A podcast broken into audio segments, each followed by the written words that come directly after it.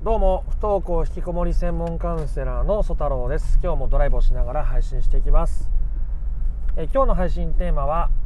本当に解決したければ絶対にこれはやっちゃダメだということをお伝えしていきたいと思います。これは多くの親御さんが勘違いしてしまうことですごく良さそうに見えるんですけどめちゃめちゃ逆効果になることがあるのでてかほとんど逆効果になるのでしっかり解決したい人は最後まで聞いてみてください。それは一体何なのかという結論ですけど頑張ってはいけないということです。頑張っちゃダメです。解決したかったら。いいですか？解決したかったら頑張っちゃダメですよ。あのなんで頑張っちゃダメかとかどういうふうなことを頑張りというのかお伝えしていきたいと思います。これは最近僕のあるクライアントさんから寄せられた相談内容とメッセージなんですがえーとまあ、お子さんが勉強できていないこととか学校に行けていないことを非常に罪悪感を感じている息子さんがいらっしゃってであのそういう息子さんを見てるのも辛いとで、まあ、旦那さんが、夏休みの間とかフォローしてくれてるところもあったけどまた新学期が始まると旦那さんも忙しくなるから、まあ、一人で頑張っていかないといけないっていうことをおっしゃっていたんですね。で僕このチャンネル配信で、えー、いろんなことをお伝えしています例えばその自分の不安な気持ちをしっかり認めてあげましょうとか何が不安なのか考えてみましょうとか自分の好きなこと自分を満たすことをしましょうということを伝えていますね。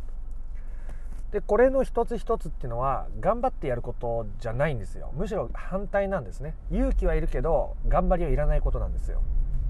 でなんで頑張っちゃいけないかっていうことなんですけどあなたが頑張ろうとするとお子さんも頑張ろうとしがちですね。もしくはその反対側に大きく触れてしまいます。全く頑張らないとか。頑張りすぎたり頑張らなさすぎたりしがちになっちゃうんですね。なのであなたが頑張れば頑張るほど今さっき、えー、僕が出したクライアントさんの例で言うとこの親御さんが頑張れば頑張るほどお子さんももっと学校に行かなきゃとか勉強できてない自分なんてってもっともっと振り絞ろうとするんですけどもうエネルギーがない状態で頑張ろうとしちゃうんで余計苦しいわけですよ。じゃあお母さんもっと頑張らないと。ママの私が頑張らないとっていうと子供ももっと頑張らないとっていう悪循環に陥ってしまうわけですよ。だからいかに力を抜くことに頑張るかっていう方向に行くんですけどこれがまた難しいわけですね。力を入れること頑張ること一生懸命やることに今まで心身を注いできた人が自分を満たす方向にえー、力を抜くっていうのは非常に難しく感じると思うんです。ただ自分が頑張ろうとしてるっていうことに気づくこともまず大事ですよね。でこの方さっき出した、えー、クライアントさんの例で言うと頑張ろうとしているってことを僕に言ってくれたんで僕はその後頑張るっていうのは違うんですよっていうことをお伝えするわけです。今こうやって話してみたいに頑張ろうとすると逆効果になっちゃいますよということをお伝えできるわけです。なので自分が今どう感じてるのかっていうのは本当に本当に大事で頑張ろうとしてると周りの人に影響がいっちゃうわけですよね、まあ、近しい人間関係親子ですし。僕も以前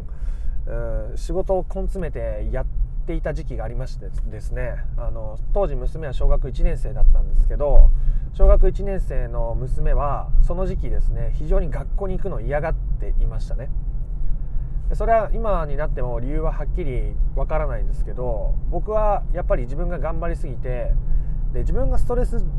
状態とストレスが高まってくるとストレスを感じてることにすら気づかない状態とかになっちゃう。そうするともうその自分の周りで異変が起き始めるわけですね。人間関係がうまくいかないとか今言ったみたいに、え娘の体調が悪くなっちゃうとかですね。あなたのお子さんの体調が悪くなるとかですね。そういうことが起きてくるわけです。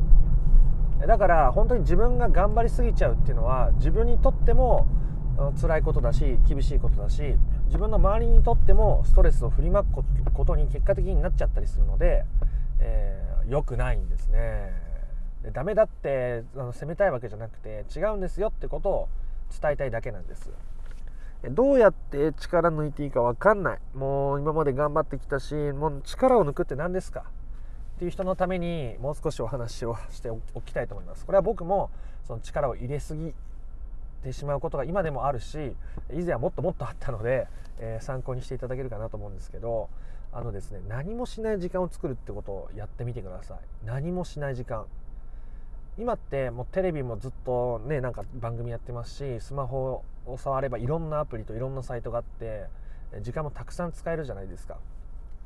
なので僕たちって昔よりもこうゆっくりする時間っていうのをすごく持ちづらくなってるんですよね。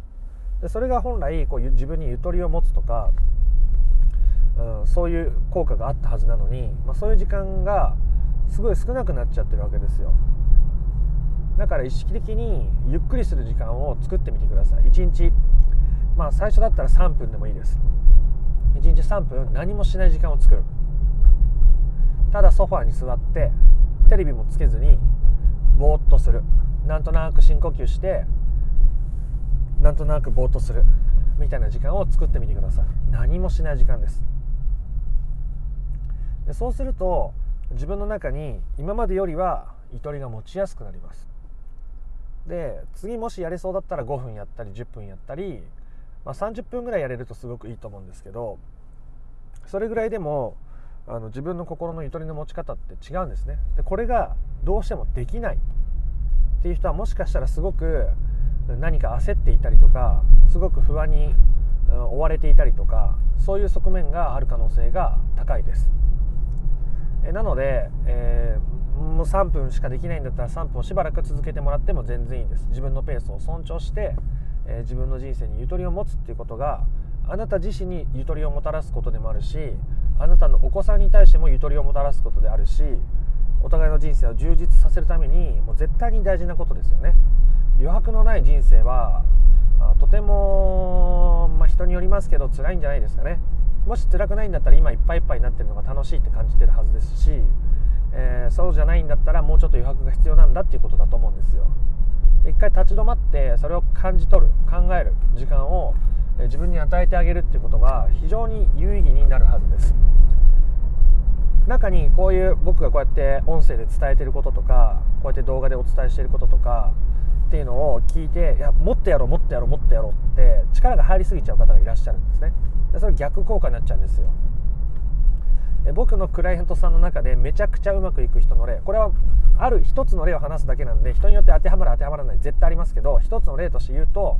だんだん僕の音声とか聞かなくなるし僕に相談しなくなるんですよ。で最近調子いいですとかあ別なんか本当になんか解決してきましたみたいなことになってくんですけどそれぐらいあの自分を満たすっていうことをしていくとそうなっていっちゃうんですよね。多くの場合。もちろん例えばこういう心のことにもっと興味を持ってなんかそういう勉強していきたいって言っていろんなことを始める方もいらっしゃいますし、まあ、いろんなパターンがありますけどまあ大まかに言うとそういう執着がなくなっていくんですよ。解決したいっていう執着もなければ子供にこうなってほしいっていう執着もなければいろんな執着が手放されていくのでその時その時その瞬間その瞬間で自分のしたいことを選んでいけるようになるわけです。でそのためにはさっき言った余白がないといけないですし頑張るっていうのと真逆の方向性なので頑張っちゃダメなんです。解決したかったらですね。ダメだとかって言うと余計に焦っちゃうかもしれないですけどそういう時はもう3分ソファに座って椅子に座ってもう深呼吸適当な深呼吸だけしてのんびりしてみてください、まあったかい飲み物でも飲みながらのんびりしてみてください。もし家の中でそれができないんだったら車の中でやってみてください。近所のカフェでもいいです。カラオケ屋さんで1時間、えー、部屋取ってのんびりしてもいいと思います。どんなことでもいいのでのんびりしてみてください。絶対できないわけないですからね。で今すぐできなくてもそれが自分に必要なんだっていうことを頭の片隅に置いておくだけでも、えきっと違うはずなんで、え、そういうことが自分にとって必要だと思えば頭の片隅には置いておいてください。本当にですねあの頑張るっていうことを僕もしすぎる人間なんで偉そうには言えないですけど頑張ると逆効果なんですよね。いかに力を抜くのか。っていうことが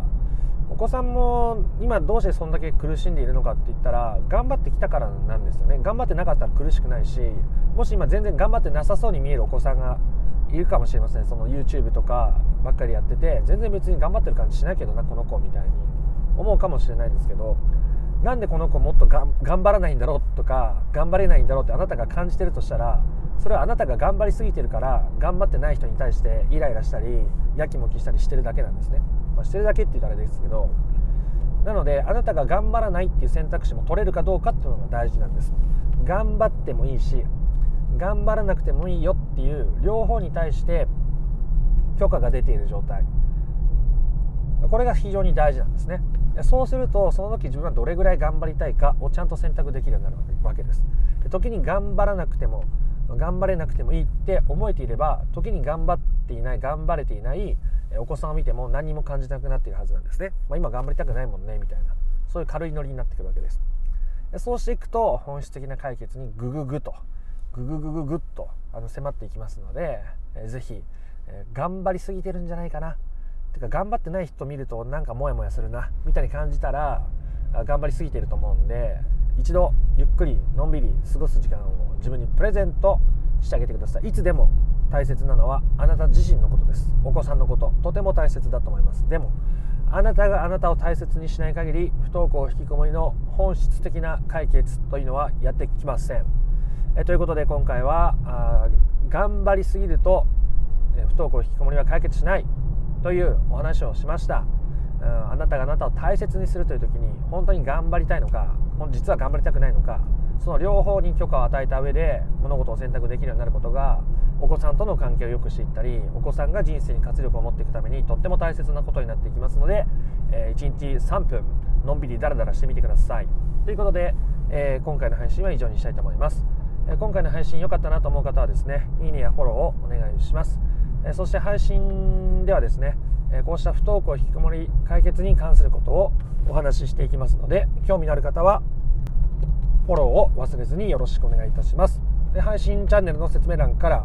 えー、不登校引きこもり解決のための三種の神器という動画を無料でプレゼントしておりますので、えー、ぜひ登録してみてください。公式 LINE ですね。友達追加すると自動でお渡しできるようになっております、えー、そしてあとまあ自分のケースだとどうしていいかわからないとかですね相談したいなっていう方はコメント欄に残していただいたりその公式 LINE に登録していただいて、相談メッセージを送っていただければ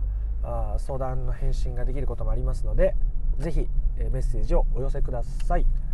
ということでまた別の配信でもお会いできることを楽しみにしております。ありがとうございました。ソ太郎でした。